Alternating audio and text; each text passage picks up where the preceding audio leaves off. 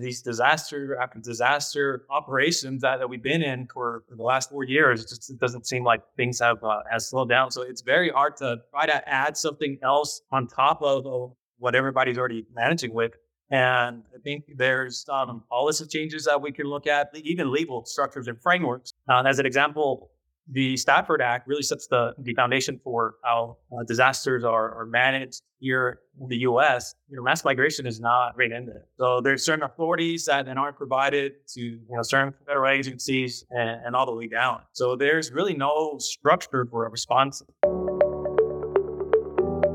Welcome to the Crisis Conflict and Emergency Management Podcast. I'm your host, Kyle. And in this episode, we are going to explore a global challenge that transcends mere policy, which is mass migration. We'll delve into how mass migration is shaping emergency management as the next meta crisis. And it's important to differentiate this from what we would call just immigration policy. For example, while immigration policy often deals with the regulated movement of individuals across borders, mass migration refers to the large scale, often involuntary population movement driven by factors such as war, natural disasters, or economic crisis. These these movements create complex challenges, including strains on infrastructure, social tensions, and demands on emergency services, which differ fundamentally from the controlled processes governed by immigration laws. It's important to also understand that many international organizations are now looking at population movement as key criteria for their member states. This includes NATO, which looks at population movement as one of their key factors towards societal resilience. Our guest today, Jorge Rodriguez, serves as the Emergency Management Coordinator for the El Paso City County Office of Emergency Management with extensive hands on experience in managing crises from related to mass migration, the COVID 19 pandemic, and domestic terrorism. His insights come from a place of deep expertise. And El Paso, Texas stands at the forefront of these issues rendering this conversation especially relevant and timely. Before we proceed, it is crucial to note that the opinions expressed in this podcast are our own, and we do not represent those of any specific organization or institution. This show has always been and will continue to be about sharing ideas and experiences allowing all of us to gain perspective and grow professionally. So let's dive right in. And Jorge, thank you for joining us today. Sure thing. Kyle, thank you. Big fan of the podcast. Uh, thanks for having me today. Looking forward to the conversation. So, this is a wide ranging topic, and there's a lot to sort of unpack here. But before we do all that, just maybe a bit of background. How did you get started in emergency management?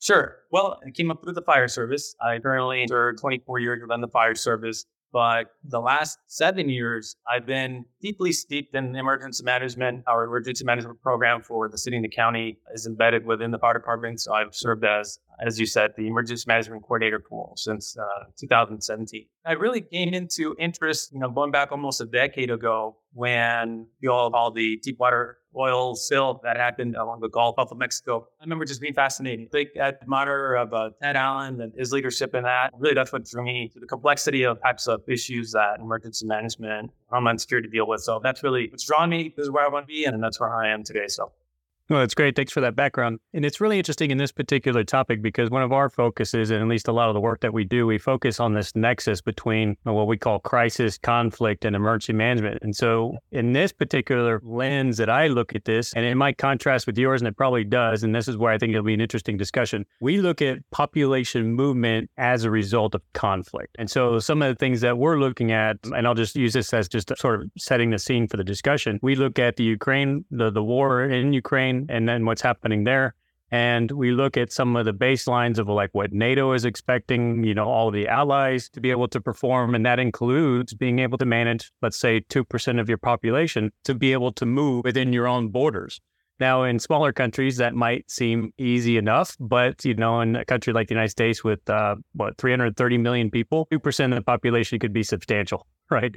Uh, and unfortunately, we've had some experiences which could probably meet somewhere close to that, such as Hurricane Katrina and things like that. But for the most part, what we've also seen in recent years, or since February 2022, is that it's not 2%. It's more like 25, 30, even upwards of 40%, depending on the extent of this, the disaster, the war, the conflict, whatever the case is, which can cause considerable strain on critical infrastructure, resources, and everything else that goes along with that. As you mentioned, it's like this meta crisis, right? It's beyond anything we've ever planned. All the systems systems and structures have been sort of pushed to their limits and beyond. This is a really interesting conversation because this is coming from like our perspective and the work that we do internationally, but we also want to take the perspective of, you know, you know, individuals like yourself, professionals in the field that are dealing with this in a context that's similar, but not exactly the same result. So, what are some of the challenges you see in terms of emergency management dealing with sort of mass population movement, either into their communities or through their communities or anything like that? The conflict component of emergency management at the international level, I think, is very much in your vocabulary. But for us here as a domestic emergency manager, we think from a local level, we think about regional, here's our state. We hadn't hasn't really entered our risk profile in terms of whether or not this is something that we should be uh, preparing for. And for us, being on the border, as long as we've had mass migration, really that started back in 2019, wasn't really that big of an issue. But in 2019, here in El Paso, we had our first mass migration. Uh, this was primarily family units that were coming from Central America. And it was a long, protracted incident. It went, you know, we went around six seven months, and there were about 120,000 uh, migrants that just passed through our region, what we referred to as the Paso del Norte. And so that was the first indicator for us that, that this might be something that we might be dealing with as a local emergency management program you know, fast forward to 2021, you know, the, pandemic, and we see a huge spike of encounters at the border uh, across the, the, entire southwest border. And then in 2022, finally see that inflection point of mass migration again, you know, becoming a big key issue for us. And we'll take a deeper dive into, into those uh, specific incidents, but just kind of fitting the context of the conversation today. Yeah, it's something that's not on our radar. Uh, we did something to help us in our planning. And here in the state, we put together hazard mitigation plans. And that's where we do a complete risk and vulnerability analysis of, of all types of hazards and threats that we may face of the community. Well, one of the ones that we added as we were updating our plan was mass migration.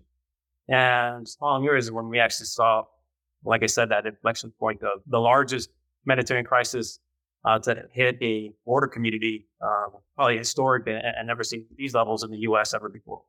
Yeah, I think that's interesting. And so, in terms of adding into this dynamic into your planning process, I'm curious about that. And so, what changed? Because in communities, you're planning for your own population, right? Your community and your citizens, and sort of managing a disaster that occurs there and managing any sort of internal population movement, evacuations, and, and whatever the case is. Now you're planning for an unexpected factor. You don't know the numbers of people that might be coming through your community. And that's obviously got in any planning process, you're going to have sort of the significant, you know, infrastructure, economic, and facility and resources constraints that go along with that. So, how has this impacted your planning process? I mean, there's lots of parallels there between the work that we do and sort of what you're facing. It's quite interesting, but you're having to deal with something that is not very quantifiable. I mean, you could look at statistics and metrics and say, well, over five years, it's been this number, and you could try to plan for that. But at the same time, it's very difficult because it fluctuates quite a bit, I would imagine. So, what are your thoughts on that? How's your experience been and sort of the impact on your planning process? Well, planning, I think, has been our saving grace as we've gone through multiple surges here within the community. But at the same time, it's one of the most difficult types of events to plan for because you have so many unknown factors. Throughout this uh, last year, uh, as you may uh, be familiar with, there's a public health policy that's called Title 42 that was put in place at the beginning of the pandemic. Well, as that policy was being implemented, and there were multiple times where that policy was going to be, it was going to come to an end, but it, it got tied up in courts. And so it went back and forth. So for us, it's always a stop and start or a start and stop operation where it's very hard to build capacity when you don't know if the rug's going to get pulled out from under your feet. And uh, so for us, we've taken just a long view of it, uh, looking at how we're going to plan for it. And we really fell back to, you know, our existing policies and procedures, you know, setting a long-term incident action plan, setting out objectives for all of the different impact areas and, and just working each one and updating that as, as we went along. So it's helped us organize ourselves, but we've always had to be ready to be able to scale to a number that we just don't know how high we need to scale to. I think that's been our biggest challenge. At what point do you find the tipping point, though? Because I find it interesting you said don't know the number, which is, is true. I mean, that's very difficult to predict. And any of the work that we've seen is just a guesstimate at best on what could possibly happen. So, have you been able to, in this planning process, identify the tipping point? For example, where you know, like, this is the critical point for this critical mass for us. Like, after this, it's something's got to change. That is one of the biggest challenges that we saw from our first incident in 2019 and just to give a little bit more context to that, we had about 120,000 uh, migrants pass through the community. We had a very large NGO capacity at that point. During that period, they had over 30 of what we call hospitality sites set up. And for the most part, there was some government intervention to help support the NGOs, but it wasn't like anything that we've had to do as of last year. So with that context, post pandemic, as you know, most of the NGO operations run on, on volunteers. And post pandemic, that volunteer base was just completely decimated. Of course, retirees, people that have extra time, you know, are the ones that, that are committing their time to help and their cause. But we had about the reduction from 30 shelters down to about a dozen. And the numbers that we saw last year really just made the numbers from 2019 just completely blew, them out of the water. And to kind of illustrate this a little bit more, in 2022 last year, this is about August, right around the, this time, we began to see a very small trickle of Venezuelan nationals that were coming through through the border and started as a, as a, trickle. So here locally, our NGOs have post-pandemic have a capacity of about 300 persons that, that are processed, encountered, and then, and then ultimately released to our NGOs uh, by Customs and Border Protection. That happens every day. That's our steady state, uh, and that's managed. But in that period, uh, we began to see a trickling group of Venezuelans that were uh, coming into the community, and they were unique in that they were first generation migrants coming into the US. Most of our previous migrants that come through our, our region have sponsors, they have family members that, that they're able to connect to.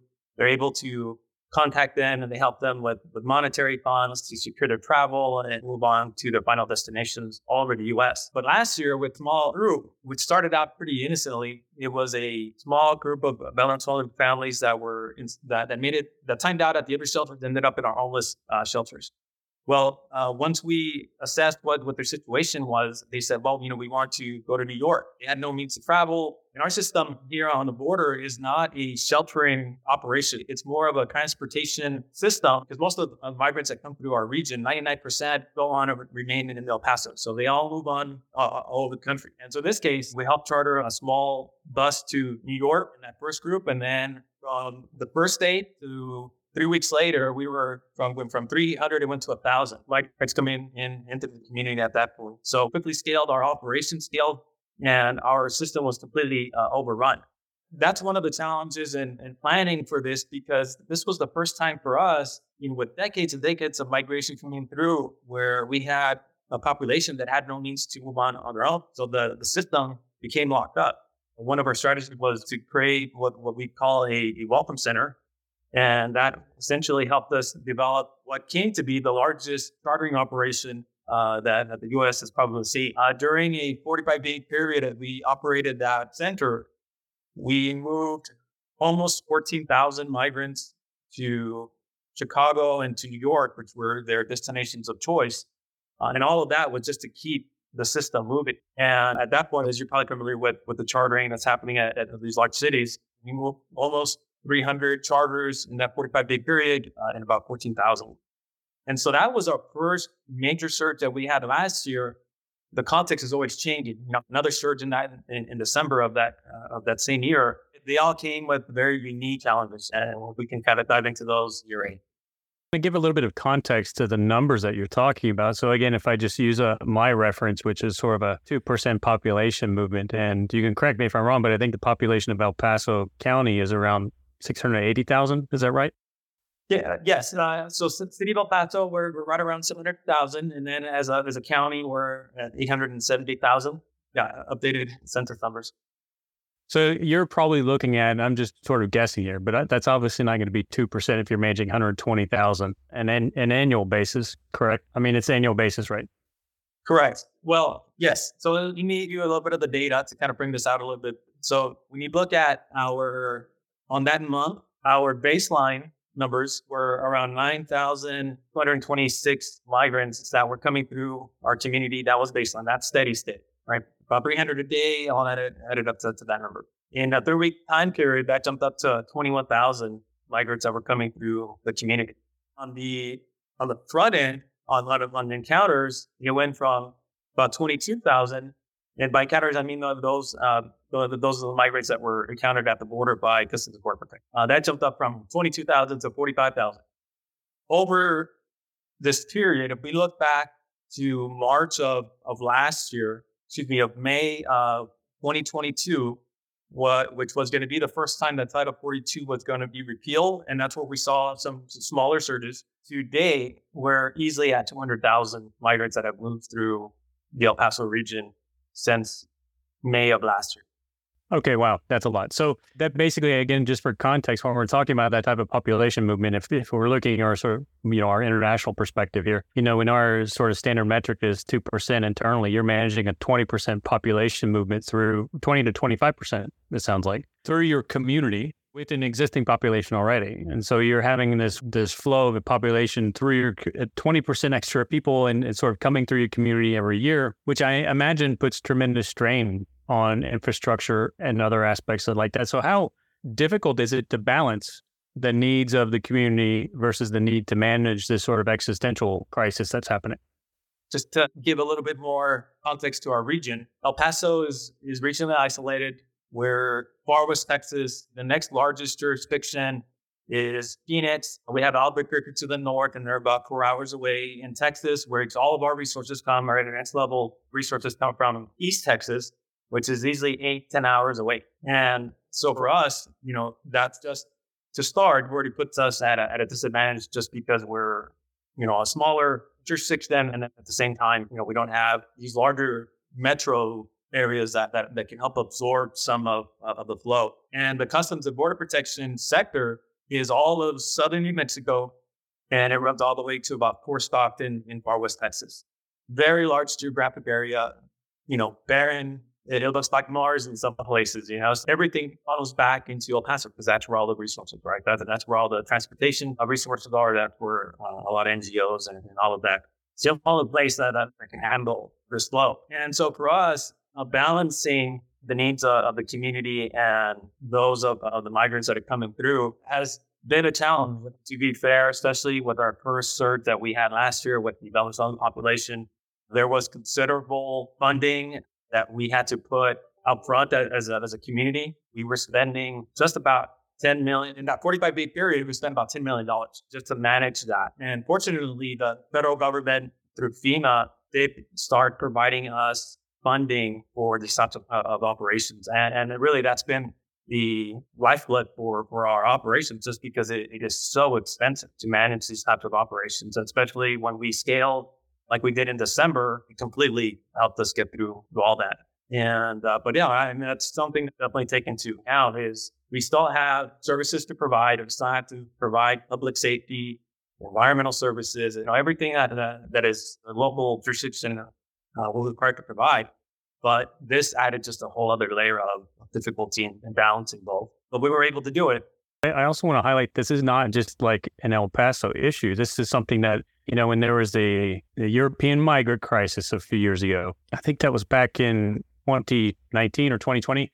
But anyway, that the, you know, 1 million sort of refugees were coming into Europe. It's still happening every day. I mean, crossing boats from North Africa and then landing on, on the beaches and sort of around Italy and other countries. So that's still happening. And as I mentioned previously, the, the war in Ukraine and other aspects causing mass migration, or not even mass migration, but sort of, you know, internal displacement of persons due to conflict as well as, you know, refugees.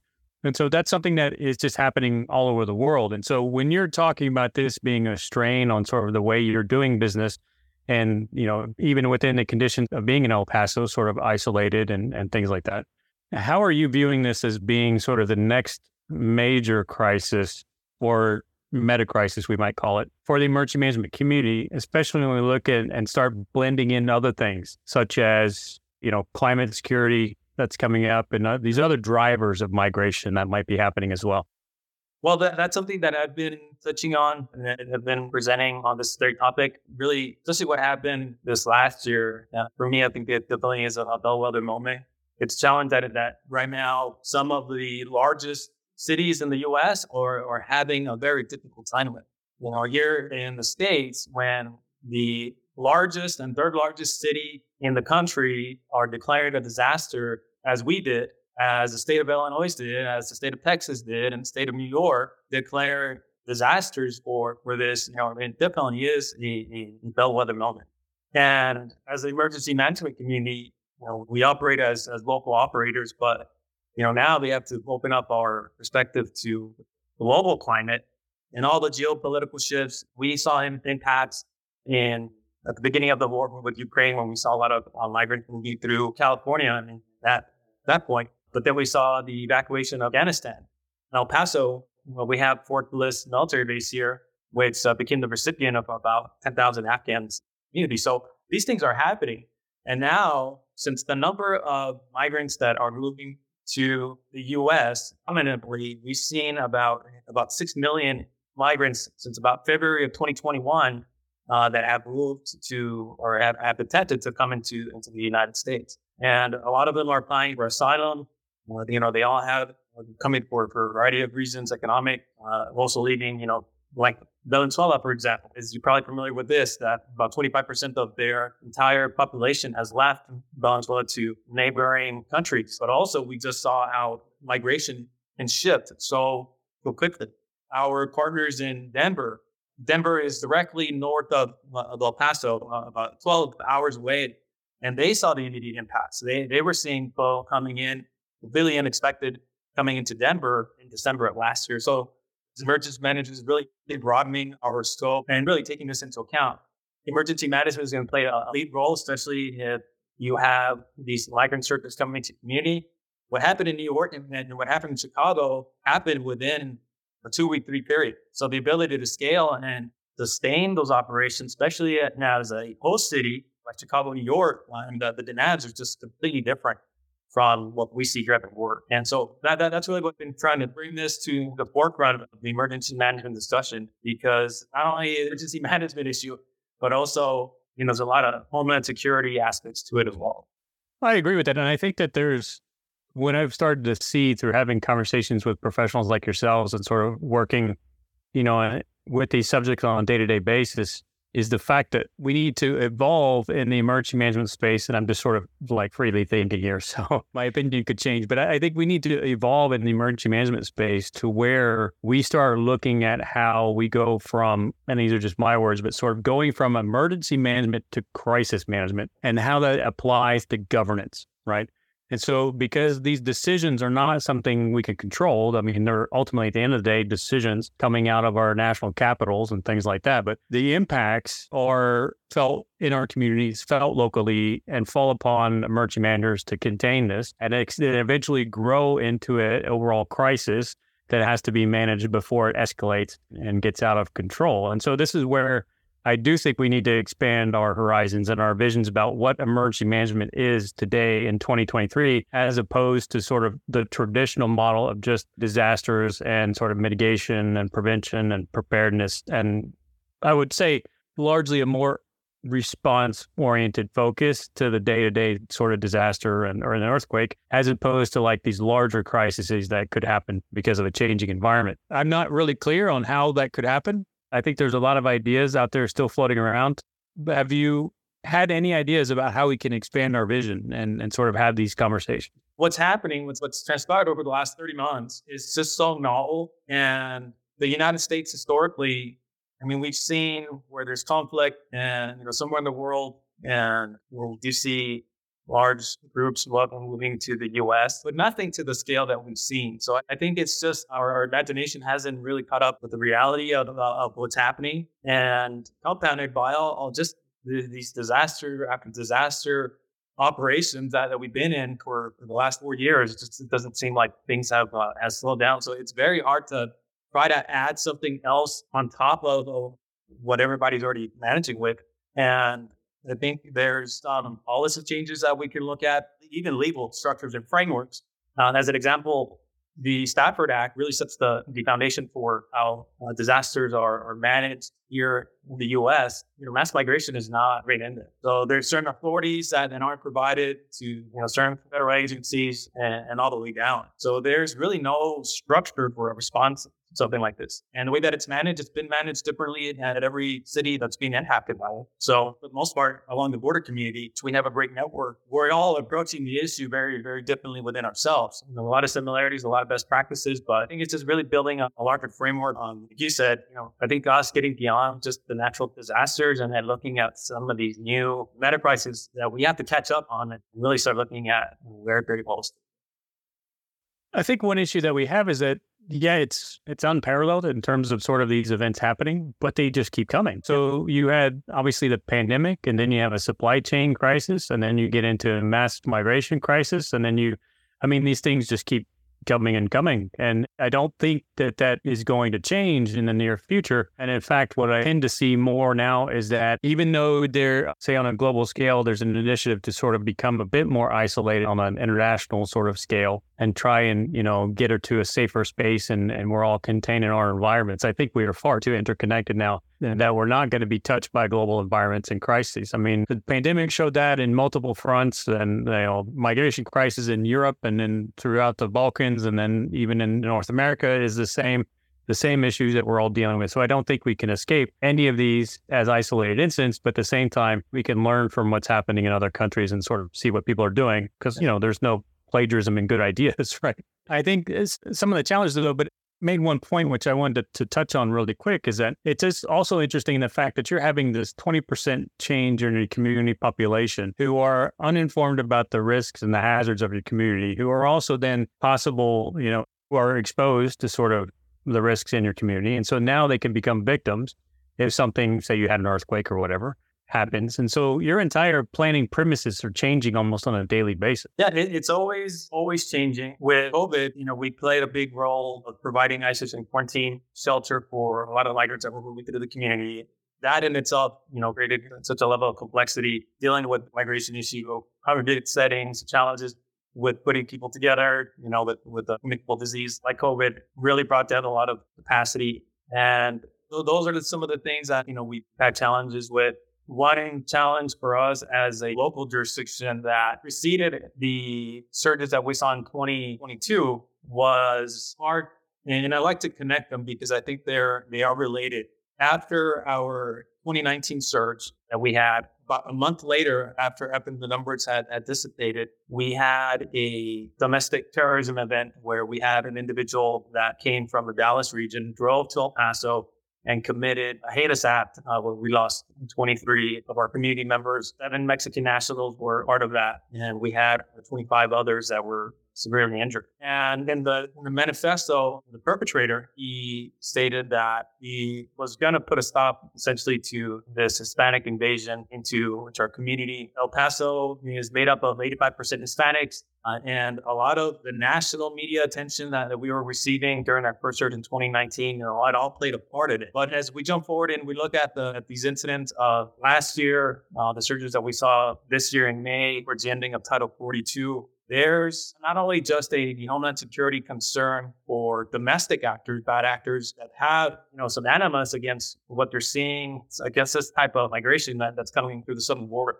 And there's actors. Know, I just sat through a brief with our federal borders. We're monitoring some of these bad actors that were putting you know derogatory information on social media, and, you know, wanting to commit acts of violence. So not only does this that is it's, it's like a positive feedback loop, right? Where where the the more mass migration you have, the more the more people become agitated for what's happening, and some of that will can carry over to some type of heinous act that we saw here in 2019. So that has been in our mindset after that shooting that we were always a potential target for, for these actors. And as this generated last year through the surges that we saw, our security presence was very much part of our operation not just to protect our citizens, but also with the large congregate settings that we had for, for the migrants. So we really worked closely with all of our intelligence agencies here in the region, our fusion centers, our, our local, state, federal law enforcement agencies to, to make sure that we had eyes on what's happening. But that potential was always there. And so that I think is, is a completely other element of complexity that that's added to to, mass migration just because of you know the political fervor and, and, and rhetoric that, that, that we see i think becomes a, a challenge. Oh, absolutely. These are things that sort of the network effects or systemic effects of this kind of rapid explosion of population in your community right? These are things that are just going to happen because that's the effects of it when something like that occurs and i don't think you can escape those. I, but i am curious though in terms of if those experiences, both with that terrorist incident, but then also in terms of the mass migration issues and the population movement issues, has that changed your approach in terms of talking with the public then?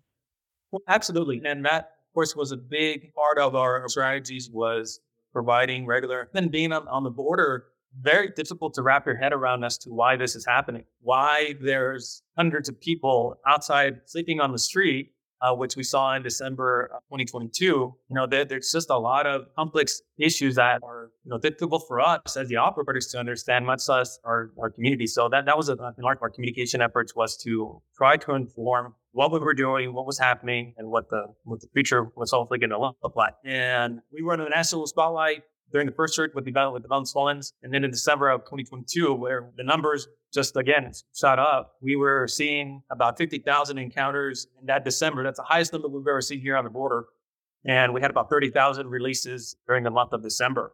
In one week, we were seeing about 10,000 migrants being released within the, the El Paso community. So the whole system was completely overwhelmed. We had hundreds of migrants that had come across what we call unprocessed. They hadn't presented themselves to Customs Border Protection, so they, they came across illegally and they sought sanctuary at a local church in downtown El Paso. And these images were projected all over state, local, federal, international media were here. And to have people understand is like, up these groups of, of individuals that run sponsor as a local community, we can't assist them because all of our federal funding is tied to only working with migrants that had been legally processed and released by Customs and Border Protection. So it's all those nuances that we try to communicate to them, you and do what we could as best we can to mitigate the, you know, the incident and really help those that were on the streets working with our faith-based organizations, our NGOs that did have capacity, and we were able to leverage some of those resources to get some of those folks off the street. So yeah, I mean that's just again, you know, the layers of complexity to this issue. As we do in, in most of the podcasts, we talk about the local impact, some of these issues, and then we sort of go out and say, what does the future hold for us in terms of these sort of issues? And so we've talked a lot about the local impact in, in your region and your community in terms of the, the population movement issue. What are you foreseeing in the future, say in the next five or 10 years? And then I'll just caveat that by saying, what should emergency managers be doing today for their own community?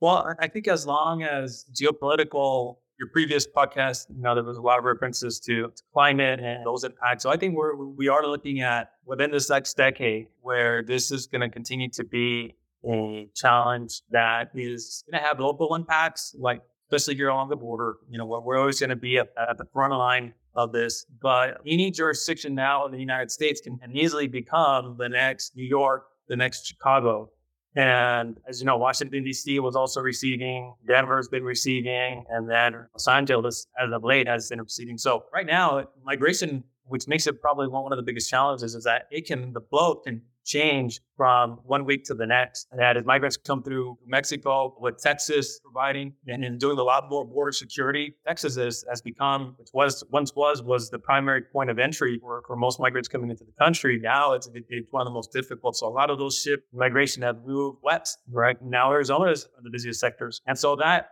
I think for us, is being prepared, you know, looking at all of your hazards and threats, but also taking this into consideration because your your jurisdiction is going to be having those conversations with your leadership, having conversations with your NGOs because they play a critical role in managing these types of, of operations. I think really is just something we as emergency managers, as crisis leaders, just really need to start having those conversations. Where it goes, I don't know. Uh, and I, I, don't know where we're going to be, but uh, the flow continues. And there's you know new policies that, that the federal government's doing to create different pathways and, and still try to meet the needs of, of these people that are coming from all over the world due to conflict, due to you know a multitude of factors. Their their best hope is you know continues to be the, the United States, and for, for us as a as a global player, it's just you know what's what's going to be our role in that, and you know that comes at, at a much higher level, right, from the federal government side all the way down to the local. But these are federal challenges, global challenges that, that really you know end up coming all the way back down to. Yeah, I agree, and I, I think just to close out on that, I just wanted to highlight because I just ran the numbers really quick, and it's fascinating to sort of have this international perspective, but then apply it to like your community. And you are dealing with in your community, you're dealing with like Ukraine war level population movement in your community. I don't think people really understand that or connect the dots between the two. Because if you just run the numbers, you're roughly in the same category. There's 20 to 25% of population movement through your community is on parallel with what's happening in war regions uh, throughout much of the rest of the world. I think people don't necessarily correlate that and understand the impact of that on communities. And so while you're talking about, yes, of course, this is long term, we don't know what's going to happen, but I think people need to appreciate the impact on our communities by this massive population movement. It doesn't go unnoticed, right? So I think that's something that these conversations are always fascinating for me to try and to connect it to because we think in one way and then we look at our communities and say, wow, this is really on a scale that I just didn't even think about. Yeah, and that's something that you know we, we try to also communicate as best we can, and, and the scale and scope of, of, what's happening. It's historic, and it's completely unprecedented. The trajectory hasn't changed, and you know, like migration has, has been for for decades. It's it's always there. It's seasonal. You know, every spring that we would see peak in in migration because that's the best time to travel, and and and so we we've seen this for decades here along the border. But at this point now, with with the numbers that we've seen so consistent, consistently, and they haven't abated. You know, this is now the new trajectory of, of mass migration in the United States. Something we definitely have to think about, and population movement being one of the next meta crises for the emergency management community. So that's all the time we have for today's episode of the Crisis Conflict Emergency Management Podcast. I want to give a huge thanks to our guest, Jorge Rodriguez, for his time and sharing his valuable insights about the impact of mass migration as an emergency manager and also as emergency management's next meta crisis. It's truly an honor to have you on the show and to hear about your experiences. And to our listeners, thank you for tuning in. If you have any feedback or suggestions for future episodes, please don't hesitate to reach out to me on our website or via social media. I'm generally on LinkedIn all the time. And if you like the topics and the discussion, please share and leave a review on your favorite podcast player. Until next time, stay safe. And thanks, Jorge, for joining us today. It was really nice having you. Pleasure to be here. Thank you.